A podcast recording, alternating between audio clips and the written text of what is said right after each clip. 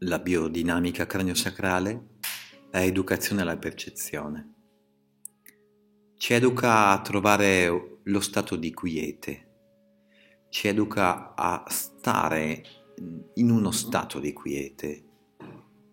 È una qualità speciale dove il riposo letteralmente si appoggia nel palmo della quiete, dove c'è intimità di presenza in noi. E tutto ciò viene confermato dal modo in cui siamo costituiti, dalla nostra biologia. Ci permette di studiare, di incarnare, di diventare piano piano consapevoli di ciò che sta guarendo, di quello che si sta sviluppando, di quello che si sta mostrando. Ma cos'è la guarigione? Allora, potrebbe essere un percorso verso un'integrazione, verso una consapevolezza più ampia, piena. Capita che durante una sessione, io personalmente posso usare l'anatomia, le varie teorie per immergermi pienamente nel corpo della persona, nella dimensione del corpo. Poi queste teorie le metto sullo sfondo per lasciar posto a un approfondimento di me stesso. Pertanto vivo il senso di una totalità, di una interrelazione con le persone, con lo spazio e insieme a questo comprendendo anche la natura che c'è intorno. In tutto ciò c'è intimità e ritmo fluttuante. Quando capita che quando siamo sconnessi da noi stessi e non integri, proviamo sofferenza, siamo sofferenti. Alla base di questa sofferenza esiste in fondo un senso, possiamo dire, di silente nostalgia. È una nostalgia della nostra natura, di una nostra natura di esseri viventi integri, connessi alla nostra prima percezione, un qualcosa di molto antico, di primitivo, connessi quindi al momento in cui non eravamo ancora in contatto con il grembo del mondo, in quella qualità percettiva che non conosceva ego.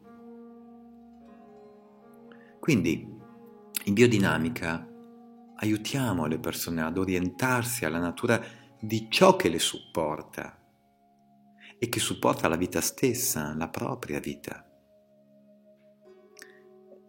Quella nostalgia speciale, quella nostalgia specifica, se la intendiamo come sintomo, come voce, ci suggerisce in modo evidente che tutti gli esseri viventi sono organizzati in un modo tale per essere e rimanere un tutt'uno. È evidente, no? E possiamo dire quindi che la continua tendenza ad essere e rimanere un tutt'uno ci fa accorgere di come stiamo.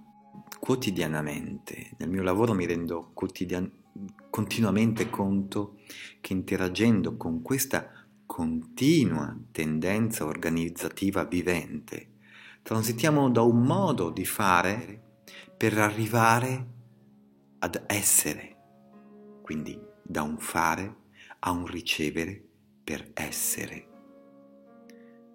E da qui possiamo riscoprire le nostre priorità di base, i nostri bisogni primari,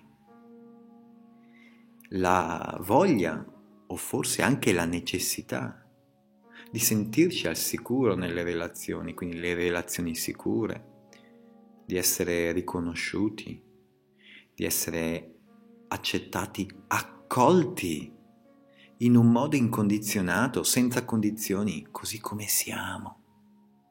Noi chiediamo questo, no? Intrinsecamente la biodinamica ha tanta voglia di ricreare un ambiente, quell'ambiente adatto affinché tutti questi bisogni primari possano essere gradualmente integrati nella vita quotidiana, portarceli, metterceli in tasca e sentirli quando vogliamo, sempre.